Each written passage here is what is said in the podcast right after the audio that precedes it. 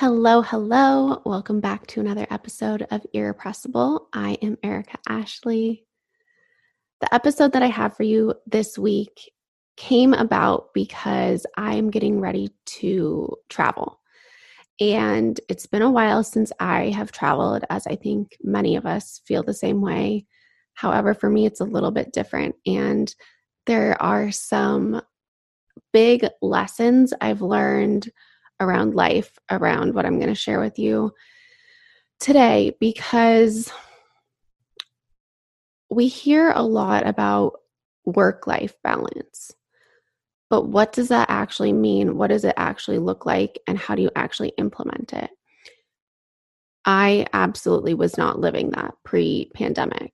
With quarantine, I reevaluated a lot of my life and how things were going and what I was doing and did I like things and what could I do better and what did I want more of and what did I want less of. And with that, I really had a chance to look back on how I had been living and decide what was working for me and what wasn't. And I think a lot of us did that. I have many friends who decided they didn't want to live where they were living anymore. They weren't in the right relationship. They switched careers so many people finally had a chance to slow down and think about what they were actually doing on a day to day basis instead of just being on autopilot. And I was definitely on autopilot before COVID. And one of the things that I realized last year was how many sacrifices I had made because of work, because of trying to accomplish goals and get to places that I wanted to get to. And I started asking myself if that had been beneficial to me. And I try to not look at life with a regretful mindset. I don't think it's productive. But I do regret some things and ways that I approached life and living life in the past. With those being regrets, I think now they've become lessons. And now that I've had the time to sit and think about them, I'm really aware when certain situations come up how I want to respond to them now. And traveling is a big one for me because, and I'm not really sure where like who planted the seed in my head. I don't know if it was me just telling myself this or if I heard it from someone.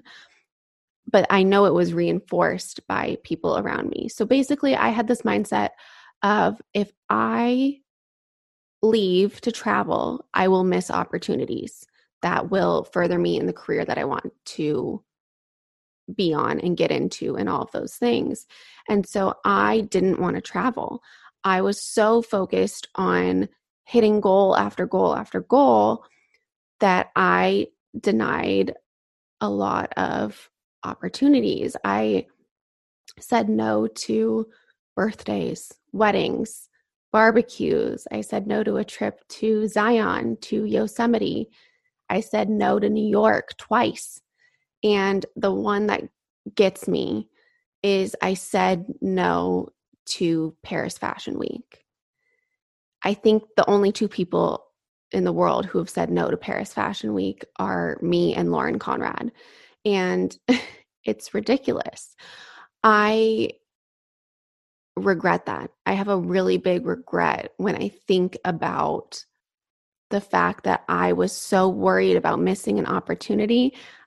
I missed the opportunity to go to Paris Fashion Week, which there will be more opportunities. I know I'll be able to go again, but in when I look back, the time period that was Paris Fashion Week, nothing happened for me.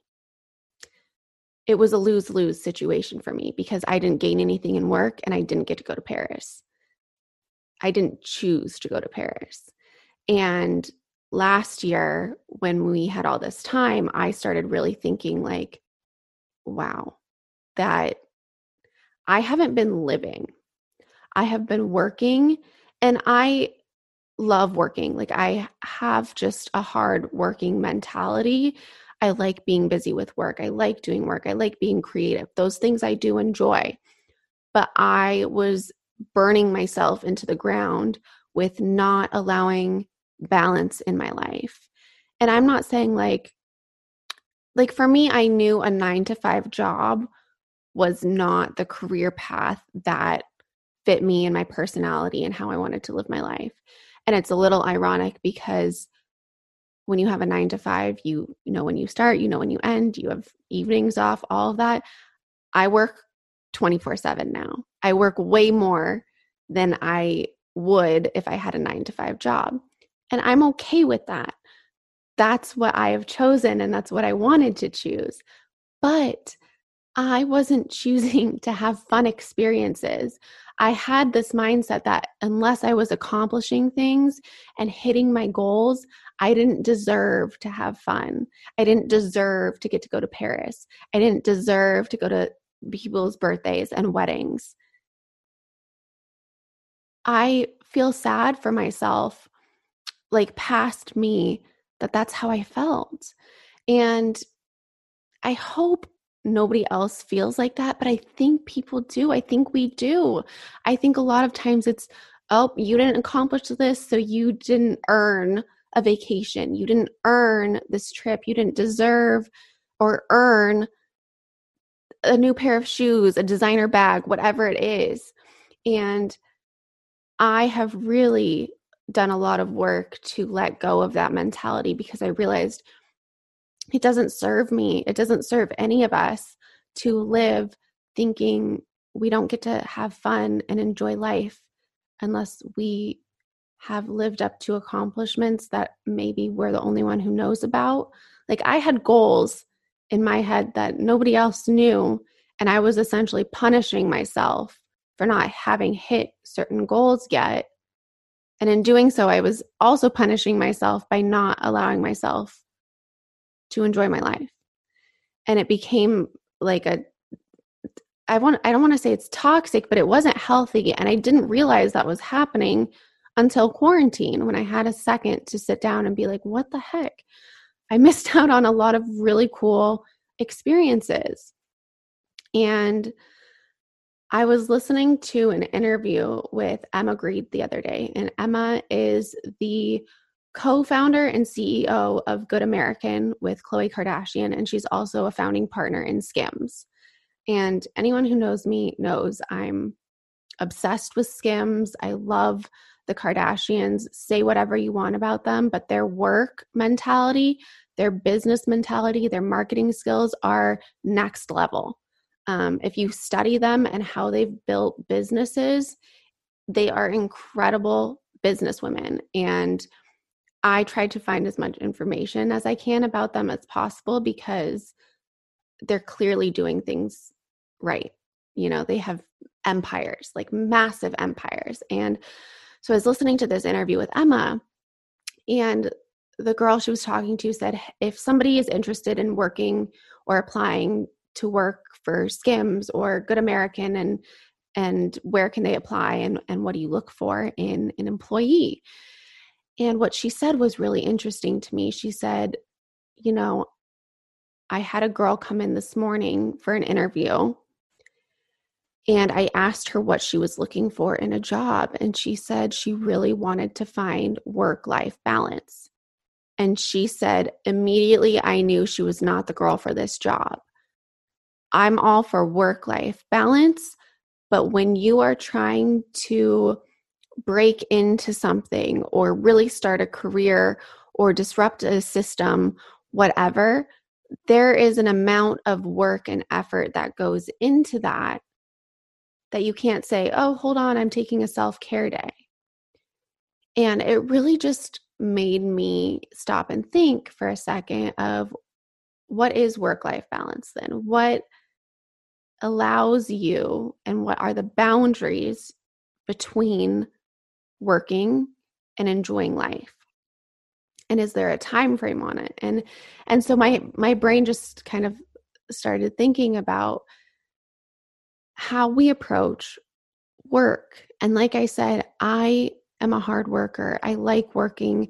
I'm not afraid to sit at my computer for 14 hours and do what needs to get done to get done.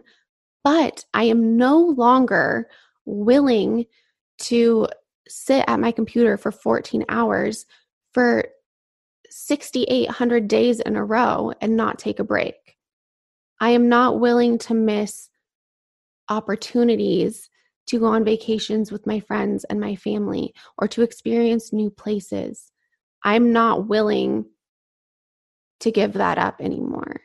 And so that I'm getting ready to travel in July and and I feel so excited about it and in the past I've always felt so much dread around vacations because there's always been a seed in the back of my mind of what am I going to miss out on.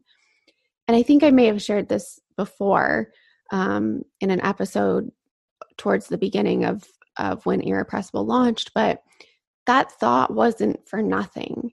Every time I booked a commercial, uh, any sort of role, got a job interview, uh, somebody wanted to direct hire me for something, I was out of town. I was in San Diego, I was in Colorado, I was in Santa Barbara, I was in San Francisco. Every single time that a job opportunity came up for me, I was out of town. And so, of course, that reinforced in my head when you leave town, you miss opportunities. And some of them worked out where I did end up getting to do it because the shoot dates were later or whatever. But there were a handful that was like, hey, they want to direct book you for tomorrow. There wasn't a flight I could get on, you know, like, and I missed, I missed those opportunities. And I also had, you know, and it was also the people around me. My manager, my agents at the time constantly said, don't book out, don't book out. And for anyone not in, in the entertainment industry, booking out is saying, hey, I'm going to be out of town or I'm unavailable for these dates this month. So don't send me an audition. Don't book me for anything. I'm unavailable. They don't like when you do that because you miss out on jobs and they also miss out on their commission at the end of the at the end of the day this is a business for everyone and i totally understand that but i was willing to sacrifice everything for something that i didn't know was going to happen and didn't. Every time i said no to paris new york zion yosemite whatever nothing happened. I didn't book things those weeks. I didn't have job opportunities suddenly pop up. And so when I look back, I think about how I'm willing to take the chance now and the risk of saying, I would rather at least have one experience than no experiences. So I'm traveling. I'm going to the places where people have invited me, where I want to see, places I want to go to, places I want to visit. Because I don't want to look back over my life and feel like I didn't experience it. When I look back at the past 10 years of my life, I experienced a lot of hard work and very few trips. I had a hard time saying yes to going to going to Coachella. And Coachella for me was like an insane experience because it was completely free which I know most people can't say that that's their experience with the Coachella, but I had a completely free trip. I had a place to stay, I had tickets, everything was covered. And I still questioned if I should go or not. Ultimately, I went, and I'm so glad that I did. It was the last Coachella before um, COVID hit. And I'm so glad I have those memories and that I experienced it the way that I did and I still look back and I'm like, I was still questioning if I should have gone. It's a wild trip. And I think so many of us get suckered into saying, Yes, I'm available for this part of work. Yes, I can work long hours. Yes, I can work weekends. Where does it end? Where are the boundaries and what should the boundaries be? The boundaries are different for everyone. The reason I wanted to make this an episode was because I hope that with whatever boundaries you're making, you are considering what makes you feel fulfilled. we all have an obligation to work. We all have to make money to pay our bills and do the things. And I understand that. And I understand you can't say yes to absolutely everything.